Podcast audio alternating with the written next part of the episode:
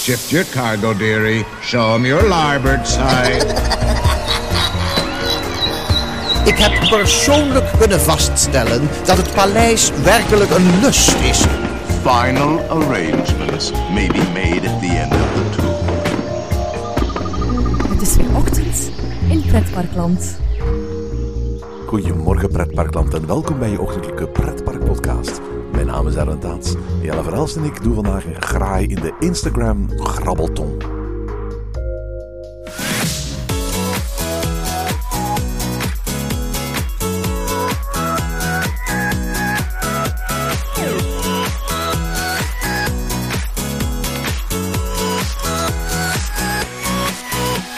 Goedemorgen Jelle. Ho, ho, ho. Iemand is in kerstsfeer. Ja, het is eh, kerstmis. eh, we zijn er helemaal klaar voor. Eh, de parken eh, zijn weer betikt in een dikke laag sneeuw. Eh, ja, nee, dat, is, eh, dat, dat valt tegen nu. Ik, ik, ik las onlangs een artikel. Sinds het moment dat ik geboren ben en nu, dat is toch al enige jaren, is het zo dat er maar drie keer een witte kerst is geweest. Ergens aan het eind van de jaren 80 en dan ergens in 2009 en 2010. Dus met andere woorden, ik heb in mijn leven maar drie keer een witte kerst meegemaakt. Het is best wel uitzonderlijk. Ja, ik denk, ik heb het nog niet vaak gezien. Maar als we naar een pretpark gaan, zien we dat vaak wel. Hè? Want daar wordt vaak toch kunstsneeuw gespoten. Ja, maar dat is ook eh, eh, uitzonderlijk en uitzonderlijk. ik geloof dat de, de, de is, is wat dat betreft toch afgelopen jaren behoorlijk gaan bezuinigen op kunstsneeuw. Niet dat ik het er automatisch bij wijze van spreken iets op tegen heb. Eh, want, want al die, die plakkerige papieren sneeuw overal, dat, dat, dat ging overal aan en tussen zitten. En dat, dat gaf ook zo'n beetje een, een meer een soort kerstmarktsfeertje dan echt een, een Anton Pieck sfeertje. Maar toch, ik, ik pre- ik prefereer hoe bijvoorbeeld de Duitse parken doen in Fantasia en Europa Park, waarbij ze echt, echt namaak ijs gaan inzetten. Zo. Ja, en dat dan zo... Ik, ik herinner me nog vroeger ehm, in het uh, cowboydorp van, ehm, van. Waar nu Kloegheim is. Daar werd echt zo... Dat was een hele brede laan. En daar werd sneeuw gespoten en die dan zo mooi aan de zijkant gedaan. En, en daar, werd, daar kreeg je echt die sfeergevoel. Echt van, ah, je heeft het de afgelopen dagen nog gesneeuwd. En, ik vond dat zo leuk. En ja, dat, dat, dat, dat mogen meer parken doen. Dus heb jij pretparkplannen de komende weken? Nee, mijn uh, kerstvakantie zit goed vol, maar niet met pretparken. We hebben uiteraard de winterefteling al eens bezocht. En uh, dat, dat is een jaarlijks gewoonte uiteraard. Uh, maar uh, nee, voor de rest ge geen pretparkplannen. Nou, behalve winter Efteling staat voor mij wellicht nog een bezoekje aan, aan Wintertraum in, in Fantasieland op de plannen. En ergens is er ook wel iets aan mij dat zegt van ik heb zin om eens naar Disneyland Parijs te gaan. Maar, elke, elke tweet die daarover voorbij komt doet mij als het ware angst hebben om, om af te zakken naar Disneyland Parijs. Want je ziet ontzettend grote drukte, je ziet ontzettend lange wachtrijen bij, bij eten en drinken. Je ziet heel veel gesloten horecagelegenheden. En dat is nu eenmaal niet de sfeer waar je, waar je naar, naar, naar Disney wil gaan. Hè. En veel gesloten attracties ook gewoon, hè. dat zou ook even, even zijn. Hè. Maar goed, uh, kerstmis, dat zijn positieve dingen, dat zijn positieve vibes. We gaan het niet over Disneyland Parijs hebben vandaag, we gaan het hebben over ja, de cadeautjes die onder onze digitale kerstboom zijn beland. Uh, we hadden op Instagram gevraagd uh, aan onze luisteraars, stel eens een vraag. We hebben heel wat reacties binnengekregen. Waanzinnig, ja, absoluut. Het is de eerste keer dat we dat gedaan hebben, zo'n zo vraag uh, via, via Instagram. En onze luisteraars hebben ontzettend gereageerd in die mate. Ik dacht van, weet je wat, we nemen dit op letterlijk enkele uren nadat we die vraag gesteld hebben tientallen en tientallen vragen hebben binnengekregen. Dus we gaan, we gaan heel veel mensen die denk ik moeten teleurstellen. Maar ik stel voor dat we dit gewoon regelmatig eens doen. En dat we hier een aantal afleveringen aan besteden. En, en dat we dit grabbelton afleveringen noemen. Want we kunnen niet voortdurend hebben over vragen die onder onze kerstboom liggen natuurlijk. Nee, nee, nee. Um, goed, laten we meteen beginnen met de eerste vraag.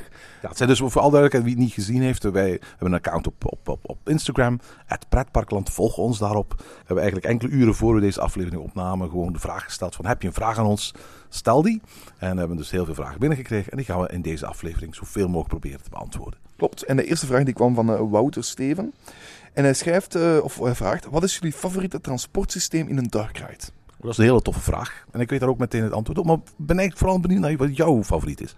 Uh, maar laten we eerst zeggen, hè, voor alle duidelijkheid, we hebben de vragen nog niet gelezen. We, we, doen echt nu de pakjes open. Dus we hebben nog niet op voorhand over nagedacht. Um, maar ik denk dat ik daar toch ook voor, uh, voor, voor de Doombuggies ga gaan. Omdat die um, een bepaalde scène altijd... Uh, om te beginnen hebben ze een heel grote capaciteit. En ten tweede gaan die ja, je laten focussen op een bepaalde scène.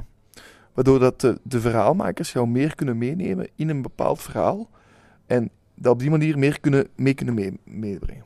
Ik, ik heb een ander transportsysteem gekozen. Ik ga meteen uitleggen waarom uh, ik minder ben van een Doombuggy systeem. Ook al wordt het systeem gebruikt in mijn favoriete Dark Ride Haunted Mansion. Ik heb het al in heel veel parken gezien. In heel veel parken wordt het ook als een soort van goedkoopheidsmaatregel uh, gebruikt. Want het feit dat je inderdaad de blik kunt focussen op één kant, betekent ook dat je als ontwerper niet alles hoeft te thematiseren. Je hoeft bij spreken niet alle mogelijke kijkrichtingen te gaan, te gaan afwerken, aangezien je eigenlijk de, de, de inzittende ervoor kunt laten zorgen dat hij maar één kant kan zien. Uh, ik denk dat het uitstekend geschikt is voor heel compacte dark rides, waarbij je bijvoorbeeld voor een heel groot stuk uh, kleine ruimtes hebt met muren die je moeilijk kunt gaan thematiseren.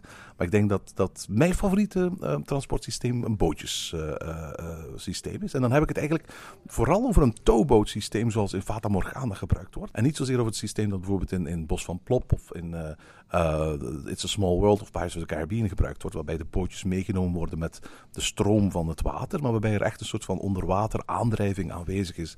Uh, voor mij zorgt dat systeem ervoor dat het transportsysteem eigenlijk bijna onzichtbaar aanwezig is. Je zit erin, maar eigenlijk merk je er niks van. Het piept niet, het kraakt niet, het beweegt niet, je voelt het bijna niet. En de Dark Ride heeft de kans om volledig de aandacht naar zich toe te trekken. Uh, het transportsysteem, in tegenstelling tot bijvoorbeeld een Doomug of bijvoorbeeld het systeem dat, dat in droomvlucht gebruikt wordt, trekt op geen enkele manier de aandacht naar zich toe.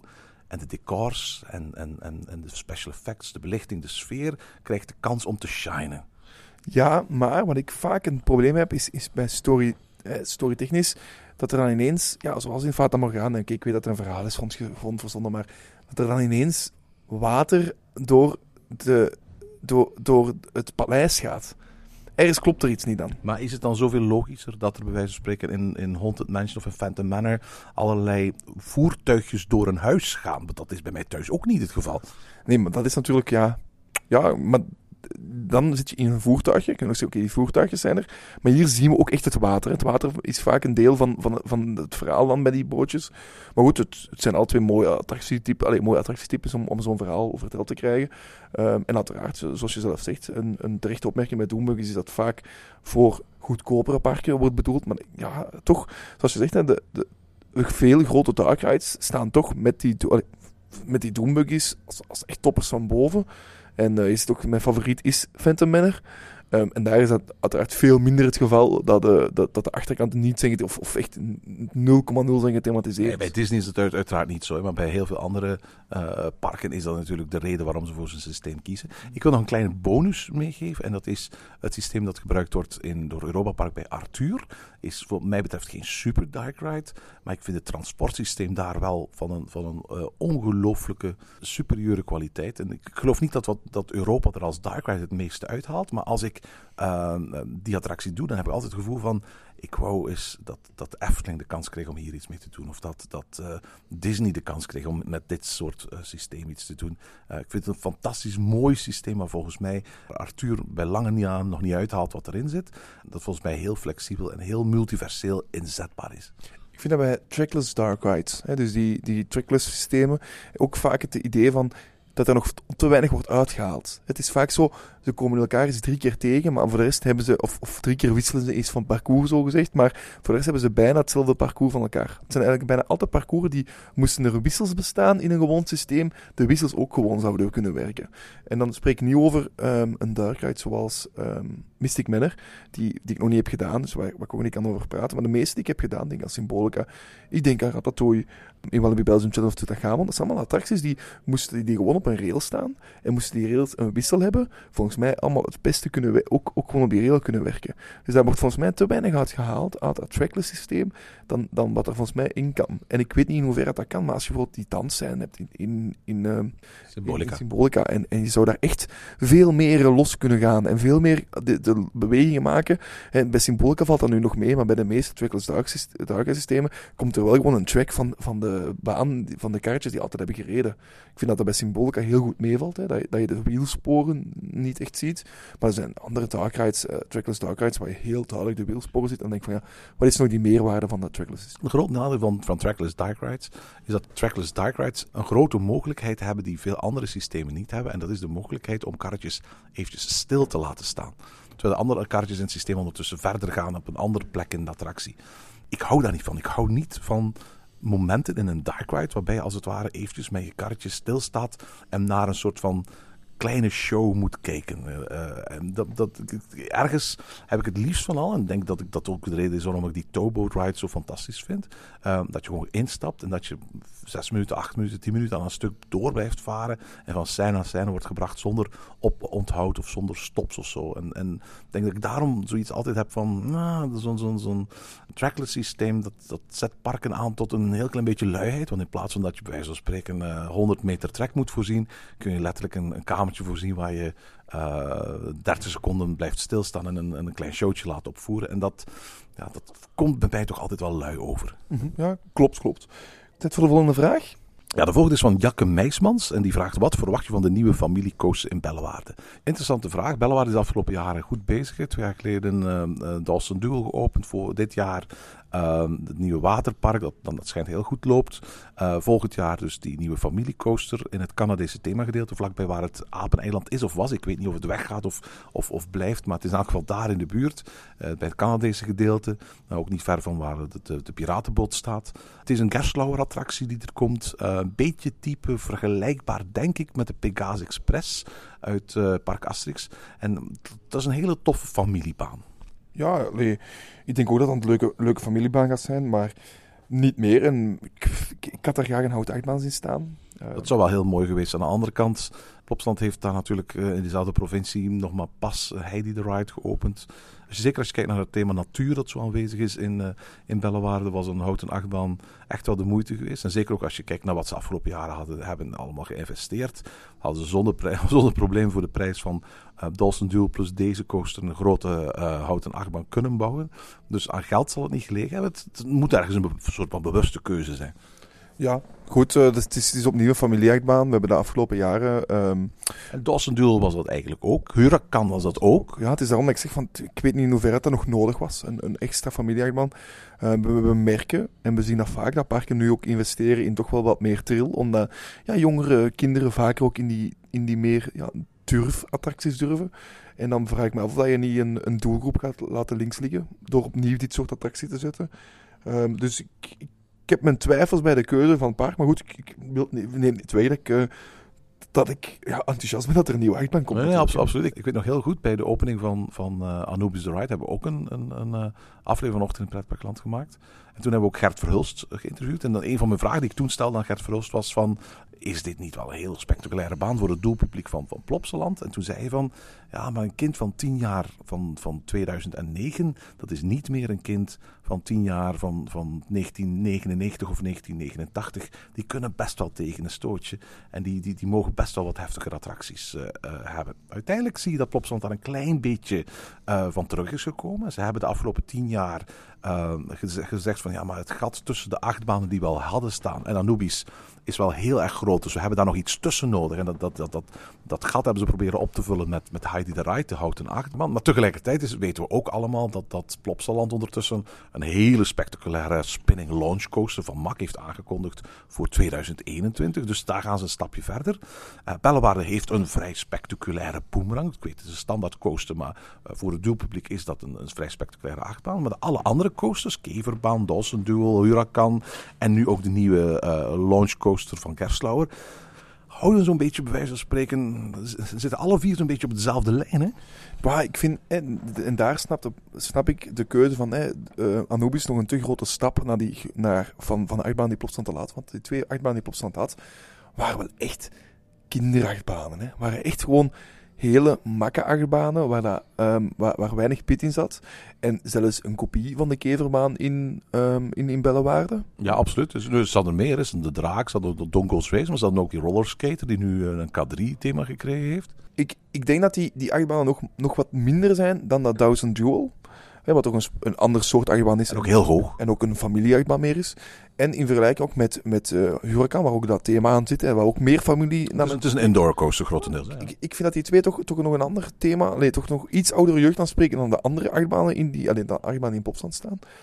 En ik denk dat hier gewoon een grotere achtbaan bij. Ik weet ook niet hoe lang dat die boomerang nog mee kan gaan. Dat is een heel goede vraag. En sowieso denk ik wel dat als je nu het patrimonium ziet van Bellewaarde, uh, laten we zeggen vier coasters die het familie gaan aanspreken, Huracan, Keverbaan, Dawson Duel en de nieuwe, Plus een vijfde coaster, ehm, Boomerang, ehm, dat een oudere jeugd aanspreekt. Volgens mij betekent dat als de Bellewaarde de komende jaren nogmaals in een coaster gaat investeren, dan moet het er wel eentje zijn aan het andere spectrum. We gaan niet nog eens een vijfde familiecoaster erbij zien komen. Nee, dan zou een kopie van Bobbejaan antwoorden dan. Dus dat willen we ook niet. nee, Bobbejaan voor dat, ehm, dat, dat dit se- seizoen begonnen wordt. Ja, maar volgens mij gaat het een hele goede coaster zijn. Het zijn de hele toffe coasters. Eh, bovendien ligt het ook prachtig in de natuur. Het is eigenlijk een prachtig gebied daar. Eh, ik, ik zie het wel goed komen. Maar er is een Die zeker had gewild dat Bellewaarde het coasterpatrimonium wat breder had opgezet met een nieuwe coaster dan, dan ze nu doen. Nu blijven ze een beetje bij die familieachtbanen. De volgende vraag komt van ehm, Rijkhof. We, lezen eigenlijk gewoon de Instagram handles eh, voor. Dus eh sorry als het een beetje overkomt. Maar de Rijkhof met een heleboel effen. Ja, en hij vraagt, wat is jouw wens voor de Efteling? Ja, wat, wat zouden wij de Efteling voor de komende jaren toewensen?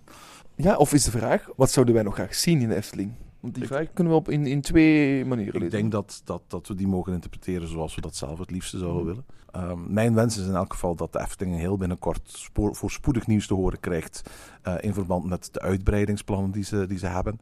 Ehm, Ik denk dat daar eh, mooie plannen op tafel liggen en ik denk dat we allemaal niet kunnen wachten tot eh, de ontwerpers van de Efteling in plaats van eh, attracties vernieuwen weer eens met kop en schouders hun, al hun energie kunnen steken achter een volledig nieuw themagebied. Een gebied dat, dat, dat misschien wel meerdere attracties gaat, gaat tellen. dat, dat, dat echt een heel mooi uitgevoerd thema zal krijgen. En echt een soort van, van uitbreiding is zoals we in de, in de geschiedenis van de Efteling nog niet hebben gezien. En dan heb ik nog een tweede aspect. Ik zou heel graag hebben dat Efteling werk maakt op korte termijn van een hotel. Ik vind het logisch dat Efteling de afgelopen jaren eh, veel uitbreiding heeft gezien.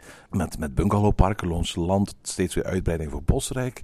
Maar ik denk dat het niveau waar de Efteling zich binnen Europa op dit moment eh, op bevindt, het, het, de kwaliteit en de grootte van het huidige Efteling Hotel echt wel overstijgt. Ik denk echt dat, dat niet alleen de, de, de, de meerdaagse gast, maar zelfs de, de eendagsgast eh, een, een, hotel echt wel zou kunnen. eh, een, een hotel en al zijn faciliteiten erbij. En dan denk ik aan restaurants, denk aan een gezellige cocktailbar, lounges, dat soort dingetjes echt wel zou kunnen appreciëren. Het is in elk geval iets wat ik ontzettend zou appreciëren. En zeker als ik ook eens van verder weg kom of iets dergelijks, dat, ik eens, ehm, dat, dat, dat, dat er een mooi chic hotel is. Eh, en dan mogen ze gerust eens een voorbeeld nemen aan de hotels van een Europa Park of zo, eh, om, om iets neer te zetten. Dus wat mij betreft, mijn wens voor de Efteling is met heel binnenkort positief nieuws voor Cirque Balancé en eh, hopelijk ook een hotel. Ja, we weten dat op dat uitbreidingsgebied, hè, dus Cirque Balancé komt, hè, die, die achtbaan, ehm, die komt eigenlijk aan de kant van het hotel te liggen, als ik me niet vergis. En ik hoop eigenlijk dat op die andere kant van dat gebied... ehm, en dat is, Oh nee, toch niet. Nee, ik had, ik had niet over een toptoren. ik, ik, ik vrees er al voor, ja. Het, hij zou wel goed passen in het gebied, maar wat ik eigenlijk hoop is dat ze is heel, de Efteling is heel groen. En ik vind dat fantastisch. Ik vind Efteling heel groen, heel mooi. Maar dan mag ook zo eens een knus stadje komen, vind ik. En daar wordt al vaak over gesproken, hè. Het, sprookjesstadje of zo, een, een typisch, ja, een, typisch stadje. Zou dan niet logisch zijn om dat gewoon bij of aan het, het, het Sprookjesbos eh, te bouwen? Want we weten dat de uitbreidingsplannen aan het Sprookjesbos juist de richting van de parkeerplaats op willen gaan. Eh, dat zou een hele logische plek zijn om daar een stadsgedeelte toe te voegen. Hè? Ja, dat zou goed kunnen, maar wa- wa- waar, ik eigenlijk aan dacht was om een stadsgedeelte toe te voegen. Dus tussen de N261 en, de, ehm, en, het park waar het nu is, dat is nu op een bepaalde plaats een heel groot groen veld. Ehm, dus daar staan op dit ogenblik ook geen bomen. Als we daar een stad kunnen neerplaatsen en we kunnen daar ook als een beetje backdrop, zoals Van Thuizen dat doet, een hotel plaatsen. Waar, waarbij we eigenlijk ja, de straat wegnemen van, van het zicht van, van de gewone bezoekers of de bezoekers in het park. En dan mag daar uiteraard ook eens zo een, een droptoren zoals A la Tower of Terror met een eh, Efteling-thema aan Je bijkomen. bent zo voorspelbaar, Jelle. Maar, maar, allee, maar het maakt mij gewoon. Het maakt mij, maar ik, ik, zo, ik wil de Efteling. Ik, ik wil graag eens een Efteling ontwerp zien van een stadje. En ik denk dan, als je dat gebied zou kunnen afsluiten. Je hebt daar veel restaurantjes, veel cafeetjes. Je hebt daar. Je, en je kan het dan ook s'avonds open houden. Voor je hotelgasten, voor beide hotelgasten, voor, voor je verblijfsgasten. En dat, die, dat uitrijk combineren met het, ja, het park eigenlijk. Waarbij je overdag het, het main park betrekt en s'avonds het betrekt tot, tot, tot het hele, ja, tot, tot iedereen, alle verblijfsgasten. Dat lijkt me echt een meerwaarde voor de Efteling. En dat kan volgens mij op die plek. Inderdaad, vaak wordt er standaard nagedacht over een uitreik eh, in de buurt van de ingang van de Efteling, de buurt van, van, de, van de parkeerplaatsen, eh, de, de wegen richting de bungalowparken. Maar dan is zo'n uitrijk uitstekend geschikt voor een dagjesgast of voor iemand die woont in Bosrijk overnacht. Maar veel minder geschikt voor bijvoorbeeld iemand die in het Efteling Hotel eh, zit. Als je dat bij spreken achter de Python zou realiseren, in die, die hoek en je voorziet in, in, in, in verkeer van de bungalowparken van het hotel naar die hoek, dan zou je inderdaad dat als een soort van mini-uitrijk of, of, of misschien zelfs een inrijk kunnen gaan beschouwen. Namelijk een, een rijkje in het park dat ook buiten de openingsuren gewoon geopend kan blijven. Ja, en bovendien zou daar dan een nieuw groot hotel kunnen komen. Dat echt die backdrop wegneemt van, van het... eh, nou, dat mag volgens mij ook gebouwd worden. Ik kende de plannen niet van buiten. Eh, maar dan, dan kan daar ook ja, die, die, dat zicht op die weg weggenomen worden. En dat lijkt me echt gewoon leuk om, om daar in die sfeer te kunnen, te kunnen zitten.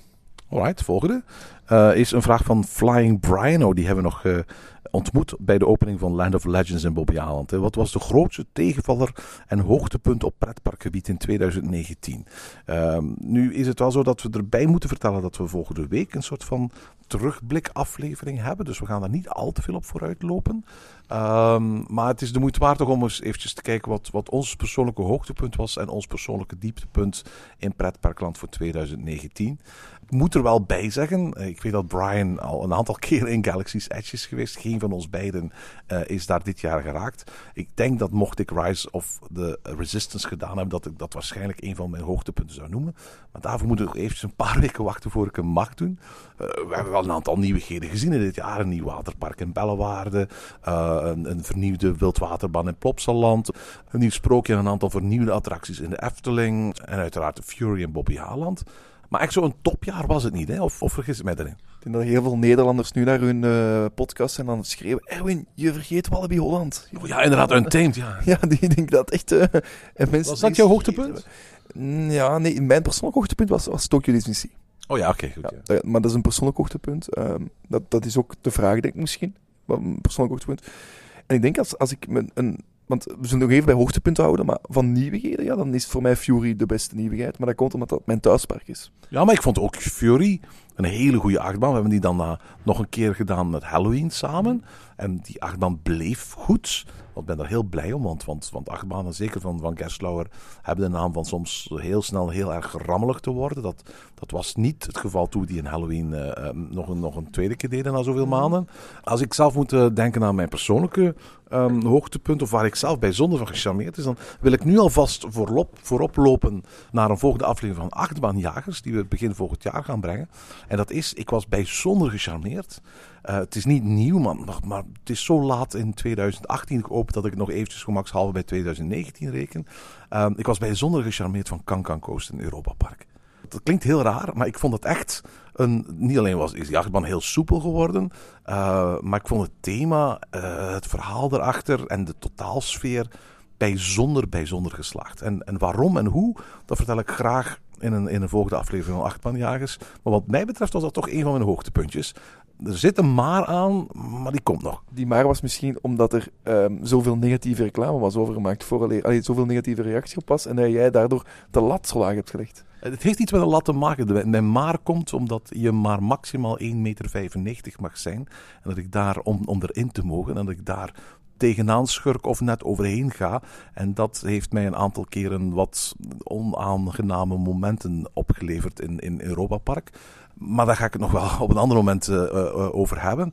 Eh, maar los van... Ik, heb, ik heb die, uit- die uiteindelijk wel een aantal keren kunnen doen. En los daarvan vond ik die heel erg goed. Laten we ook voor onze Nederlandse vrienden nog even zeggen. hè. Ik denk dat er heel veel mensen nu RMC eh, aan het schreeuwen zijn. Dus, ehm, dus ook, ehm, ja, ook, ook Untamed was een goede achtbaan. Ehm, maar was voor mij geen hoogtepunt. Gewoon omdat ja, het ligt ver weg. Het is, het is geen thuispark voor mij. En, en daarom.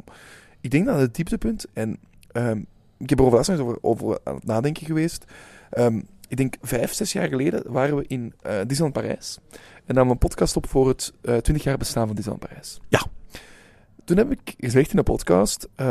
dat, waarom zijn we blij dat dit park ehm, eindelijk terug alles open doet en eindelijk terug ja, renoveert en eindelijk terug... En dat, dat was toen zo van, wow, let it sparkle en, en het, gaat allemaal mooi zijn.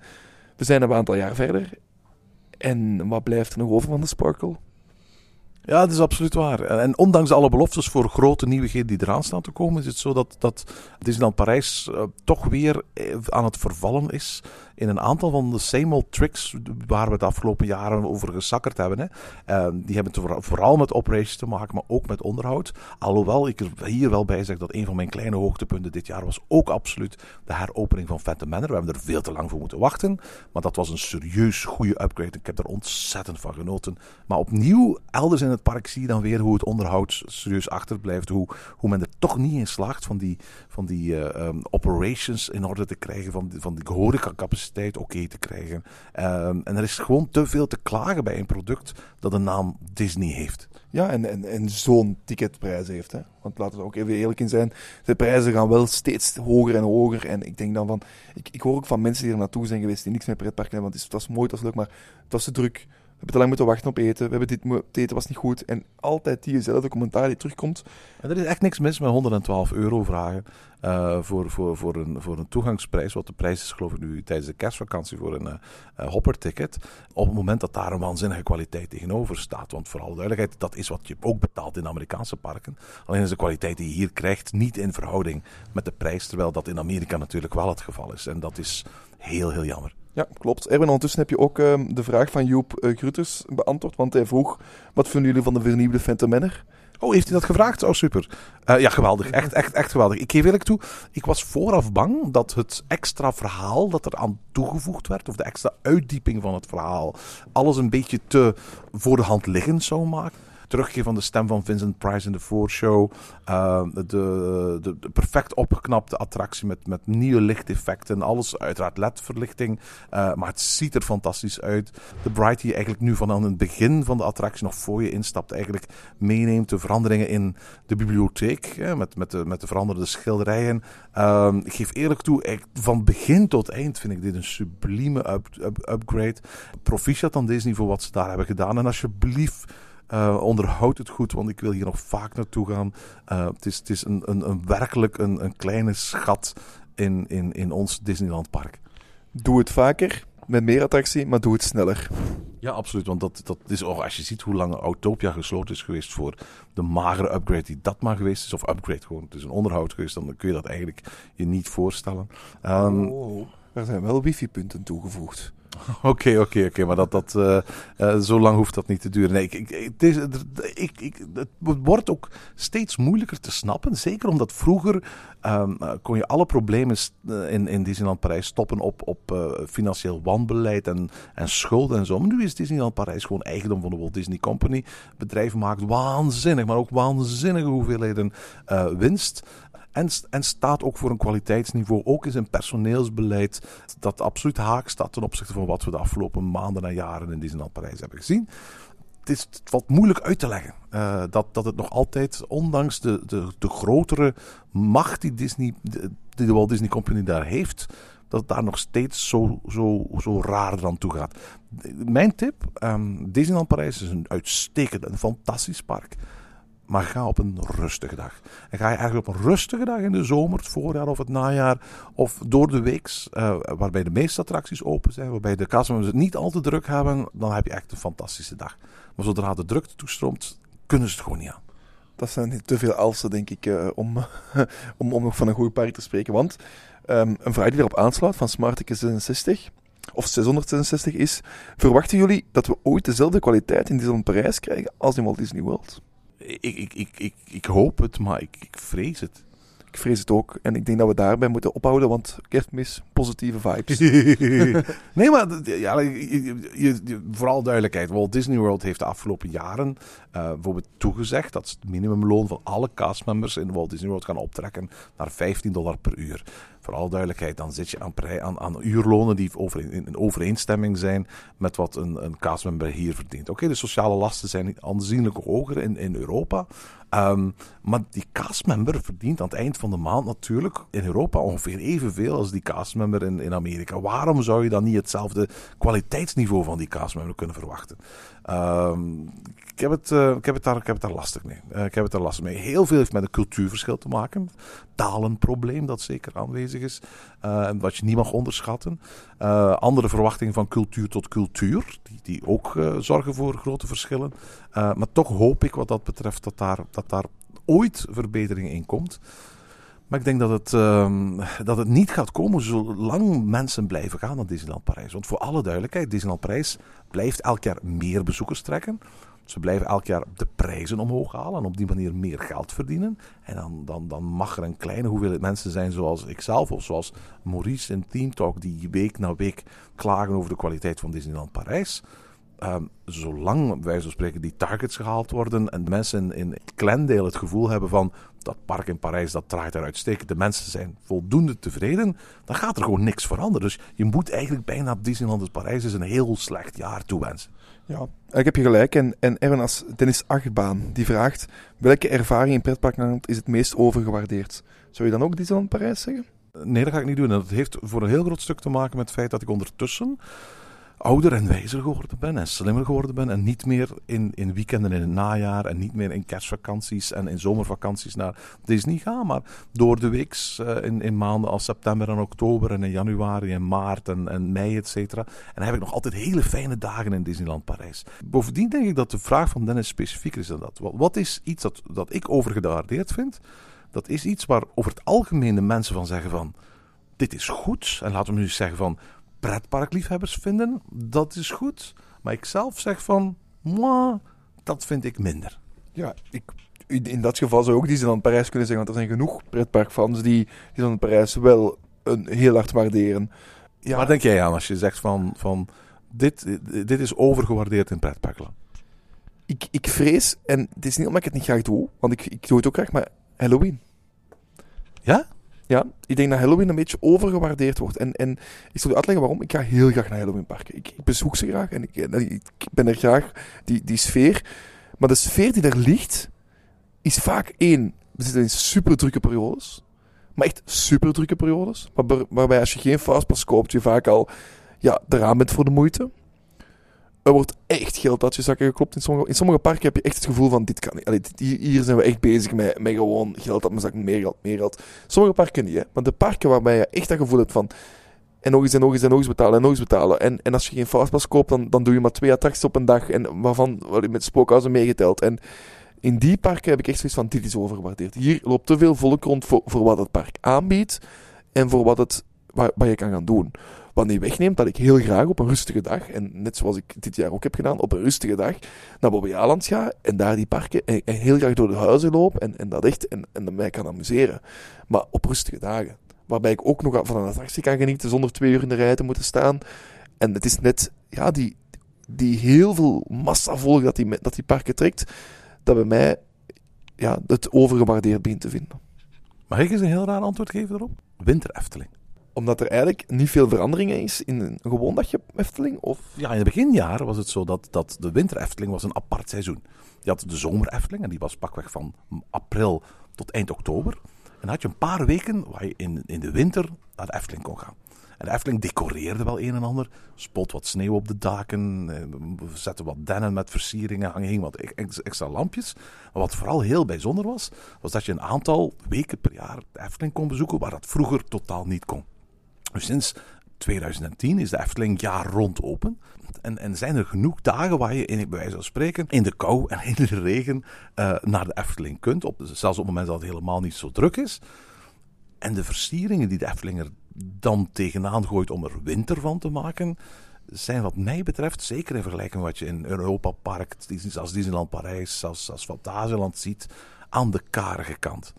De afgelopen jaren ben ik steeds meer tot de conclusie gekomen van, omdat ik echt een jaar rond abonnement heb en ook wel eens in november en oktober naar de winter Efteling ga en daarna ook wel eens in, in, februari en maart, waarbij de temperaturen heel gelijkaardig zijn, waar het ook s'avonds vroeg donker is, dat, dat, dat, dat, die meerwaarde van de winter Efteling eigenlijk bijzonder, bijzonder gering is. En daarmee wil ik niks slecht zeggen over de winter, over de Efteling in de winter. De Efteling is een fantastisch park. En het is tof dat we met ons jaar rond abonnement er ook winters terecht kunnen. Maar winter Efteling bes- beschouw ik dan net als dat thema dat er tegenaan wordt, die extraatjes. En god ja, die paar vuurkorven, dat, dat beetje entertainment en hier en daar wat, wat, wat, wat, wat versiers en verfrutsels, vind ik te gering om, om, om als het ware ehm, het enthousiasme dat ik bij sommige mensen voor Winter Efteling meen te ervaren, te kunnen onderkennen. Ehm, slecht? Nee. Overgewaardeerd? Ja. Ja, maar ik kan er even op reageren dat ik volgens mij... Ik heb niet meer het gevoel dat de Efteling de winter Efteling in de kaart zet. Efteling is gewoon 365 dagen open. Maar ze zeggen, ze- het is niet meer een nieuw logo, het is niet meer... Allee, het, het Dat is waar, ja, absoluut. Ja. En voor, voor mij is dat gewoon een beetje extra... Ik zie het niet meer als een apart evenement. Dan zou je dat eigenlijk nog wel Winter Efteling noemen. Ik weet dat zelfs eigenlijk niet. Dat is misschien nog in een persberichtje, maar als, als je eenmaal in, in de Efteling komt, zie je nog Winter Efteling als, als, als, als marketing? Ik heb ook geen idee. En, en het is daarom misschien, omdat ik minder ben... Ik ben echt Efteling van geworden toen het park al, eh, toen het park al 365 dagen op was. Toen ik mijn abonnement kreeg en toen ben ik ook veel vaker naar het park gegaan. Niet dat ik daarvoor niet, eh, nog nooit het park had bezocht, maar toen ben ik pas vaker naar het park gegaan. En daardoor ehm, voelt dat bij mij niet zo aan. Ik, ik heb niet dat gevoel van, dit is nu echt een, een apart ja, themagebied. En, het maar het is zoals je zegt, hè, het is, het is, is, het, is het leuk? Halloween? Ja, het is heel leuk en ik doe dat heel graag. Is het overgewaardeerd? Ik denk het ook. Net zoals jij het van de Efteling zegt. Zeg Jelle, ehm, dit gaat nooit lukken hè? We gaan nooit alle vragen kunnen doen, maar misschien heb je nog een goede afsluiter. In eh Team Tak 100, zei je overlaatst, ehm, eh, had je een vraag voorgesteld eigenlijk aan, aan de kijkers. En je zei van, dat is een vraag die we straks gaan beantwoorden als iemand die aan ons stelt. Niemand heeft ze gesteld, maar nu krijgen we ze wel binnen van eh Tail Martian. En hij zegt, of hij of zij zegt, hoe gaan parken om met kritieken die over de betreffende park in de podcast voorbij komen?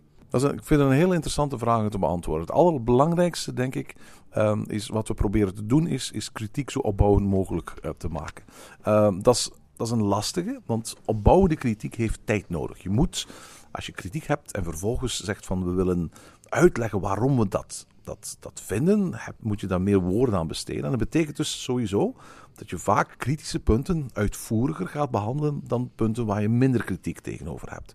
Het nadeel is dat de percepties ook wel kan ontstaan dat je heel erg negatief bent, omdat je verhoudingsgewijs langer praat over dingen waar je kritisch tegenover staat, dan dingen waar je niet kritisch tegenover staat. Ik vind dat niet terecht. Ik vind dat iets waar je niet kritisch tegenover staat, gewoon omdat het goed is, omdat je het goed vindt, dat je dat niet bij wijze van spreken in vijf minuten moet uitleggen, maar iets waar je, waar je wel kritisch tegenover staat, dat, je, dat we het respect moeten hebben ten opzichte van de parken en ten opzichte van onze luisteraars, om, om, om uitvoerig toe te lichten waarom dat onze mening is.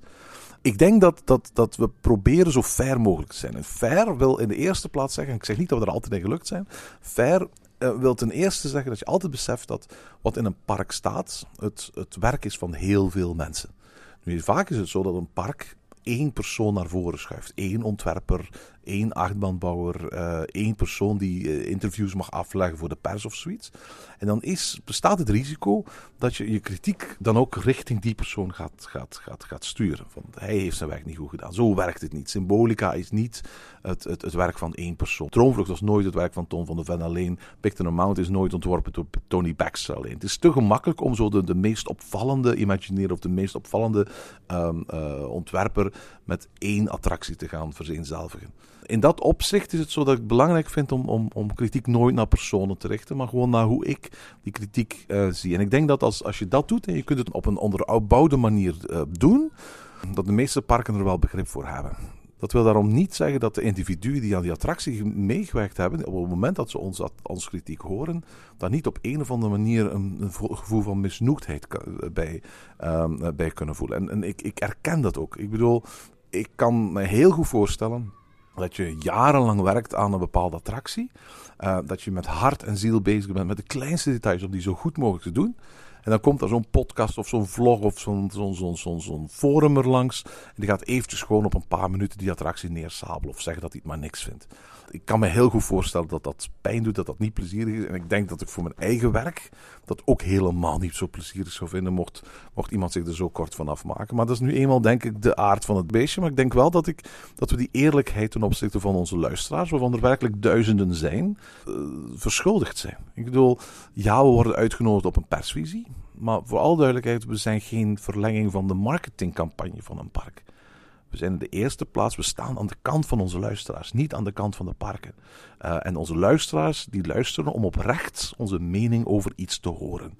En als onze mening niet positief is, dan vind ik dat wij dat aan onze luisteraars verschuldigd zijn. De meeste parken gaan daar prima mee om. En ik, ik, ik moet eerlijk toegeven, zelfs nadat we afleveringen gemaakt hebben over symbolica, hebben we achteraf nog gesprekken en discussies gehad, bijvoorbeeld met ontwerpers van die attractie en mensen die betrokken waren bij de bouw van de attractie, over het waarom. En die ons ook proberen uit te leggen waarom ik fout was in, in mijn analyse en waarom, zij, waarom om bepaalde dingen gedaan zijn op de manier waarop ze gedaan zijn. En dat vond ik juist heel fijn en interessant. En eigenlijk is er een Erwin die dat op dat moment niks liever zou willen doen dan zijn microfoon nemen en ook die gesprekken opnemen. Ook al kan dat natuurlijk niet. We hebben in het verleden wel al parken gehad die zich als, als, als wat flauwe hebben laten zien in zo'n geval. Uh, en die letterlijk bij wijze van spreken, nadat we eens een, een hele negatieve podcast gemaakt hebben, gezegd hebben van uh, ja, in dat, als, het, als, als het zo is, dan, dan moeten jullie geen uitnodiging meer verwachten van ons park voor Goed, dat, dat is hun recht. Wij, doen het niet om persuitnodigingen te krijgen. En we zijn pretparkliefhebber genoeg om vervolgens dan op eigen kosten naar zo'n park te gaan en, en de nieuwe attracties te gaan doen. En er ook nog altijd podcasts over te maken. Dus wat, wat, wat dat betreft, het verandert uiteindelijk weinig of niks uh, voor ons. Maar het park verliest op dat moment zijn kans om zijn eigen stem te laten gelden. Om, om eens in, in een interview wat, wat, wat uitleg te verschaffen. Wat eigenlijk wel fijn is als parken dat ook kunnen doen. Ja, en we zien vaker dat, dat parken daar meer en meer mee omgaan. Hè. Denk dat uh, tien jaar geleden was, het nog, was dit nog een heel nieuw fenomeen. En toen was ook de, de pretparkfans, ja, dat waren forums. Dat waren fora die besproken werden. En dat waren weinig echt van die blogs of vlogs of, of podcasters die, die daarmee afkwamen. Dus toen waren wij eigenlijk, ja, of, of toen was, was de podcast een, de grootste stem misschien zelfs in, in de pretparkwereld, in de pretpark-community-wereld. Um, na de fora. En, um, dan, en dan is dat natuurlijk, dat, toen, in die tijd kwam dat nog vaker voor dat parken ja, echt tegenop zagen. Als, als er negatieve commentaar kwam. Um, of, of daar heel hard op, op ingingen van, oeh, dat klopt niet. En, en, daar beginnen uitleggen. En, en, uh, en nu zien we vaker, er zijn veel meer, er zijn veel meer podcasts, er zijn veel meer vloggers, er zijn veel meer fora, er zijn veel meer blogs, er is van alles nog en nog wat. En die hebben allemaal hun eigen publiek, een groot publiek. Ik denk dat we met z'n allen een veel mondiger publiek zijn geworden ook. En dat daar ook hebben zijn in gegroeid. Van ja, kijk, we kunnen ze beter, um, we kunnen beter inderdaad onze eigen stem laten gelden, zoals je net zegt. En we kunnen beter zelf laten horen in wat voor kaders wij gewerkt hebben. Want dat zijn ook vaak dingen die wij niet weten. Ja, als, wij zeggen van kijk, um, Bobby Island, eh, Land of Legends, het is allemaal wel oké. Okay. Fury is een heel goede achtbaan. Maar die teaming, ja, laat er een beetje te wensen over. Wat we absoluut kunnen zeggen. Als je dat vergelijkt met, met, met een Efteling, heeft, is die teaming weinig. Maar dan moet je daar verhalen van gaan horen. Ja, oké, we, we, hebben, we kregen dat budget en, en we hebben de beslissing genomen om die te, zoveel mogelijk te steken in die achtbaan, zo min mogelijk in teaming. Ja, dat zijn beslissingen die, die als je echt vanuit het bedrijfsstandpunt gaat kijken, of, of vanuit de mensen die die beslissing hebben genomen, misschien wel logisch kunnen zijn. En beslissingen die wij misschien als, als gast of als pretpark van niet meteen weten. En als je die en beslissingen die er eigenlijk ook niet toe doen, want, want de merendeel van de keer dat ik naar Bobby ga, ben ik echt wel een betalende gast. Ik ben ook een, de, de, de, als ik naar de Efteling ga, ik heb een Efteling abonnement. Ik ben bijna elke keer dat ik in de Efteling ben echt een betalende gast. Met andere woorden, ik mag als betalende klant gerust een mening hebben over het product waarvoor ik ook betaal. En, en wat ook de achterliggende reden is waarom ergens weinig of veel budget tegenaan, tegenaan gegooid wordt, dat mag mij als betalende gast eigenlijk niks uitmaken. Nee, maar ik vind wel dat dat als pretparkfans en als pretparkcommunity um, en, en zeker in, in onze meningen die wij vertellen, en dat dat wel mag doorwegen. En dat is die stem die de park kan hebben in onze... In Juist, onze... en daarom is het stom als een park zou zeggen van, omdat je iets negatiefs zegt, willen wij eigenlijk geen stem meer zijn in, in jullie podcast. Ik wil nog één heel belangrijk ding zeggen in verband met podcast, en dat is, wij zijn geen anonieme stem. En dat is een van de fijne dingen die ik ook vind aan alle podcasts die op dit moment, of zo'n beetje alle podcasts die op dit moment in het Nederlandse taalpubliek bestaan. Dat is dat wij zeggen gewoon, we zijn ochtend bij de pretparkland. Mijn naam is Erwin Taats, jouw naam is Jelle Verhaast. En dat geldt ook voor de mensen van Team Talk, dat geldt voor de mensen van Kleine Boodschap, dat geldt voor de mensen van Details, dat geldt voor de mensen van Zoo Inside, dat geldt voor de mensen van After Park Lounge. Die gaan met naam en toenaam gewoon zeggen van, wij zijn die personen, wij verbergen ons niet achter een logootje. Nee, we zijn niet anoniem, niet voor de parken, maar ook niet voor onze luisteraars. We, we zeggen wie we zijn en we staan voor onze mening. Het feit dat dat een vrij uh, algemeen verschijnsel is bij alle podcasters in ons taalgebied, betekent ook dat ik, het, dat ik pretparkpodcasts ook om die, manier, om, om die reden als een van de meest volwassen uh, uitingen van pretparkkritiek kan beschouwen. Het is gemakkelijk om je achter een avatar en een, en, een, en een nepnaam te gaan verschuilen en op een forum kritiek te gaan geven. Het is een stuk volwassener om dat gewoon uit eigen naam te doen, met, met voornaam en achternaam erbij. En ik ben blij dat dat in de, in de, in de Nederlandstalige podcastwereld ook zo is. Goed, we hebben bijna een uurtje volgepraat met, uh, met vragen van onze luisteraars. We hebben er nog zoveel gaan. We gaan nog binnenkort een tweede opnemen. Hè? Dat gaan we zeker doen. Uh, maar eerst uh, prettig kerst. Absoluut, een fijne kerst. We horen elkaar volgende week voor onze terugblikaflevering. Tot volgende week. En tot zover deze aflevering van Ochtend in Pretparkland. Heb je vragen of opmerkingen? Mail ons dan via ochtend.pretparkland.be. Meer informatie over onze podcast vind je terug op www.pretparkland.be en nieuwe afleveringen download je via onze website of via iTunes. Ochtend in Pretparkland is de pretparkpodcast voor vroege vogels. Bedankt voor het luisteren en maak er een fijne dag van.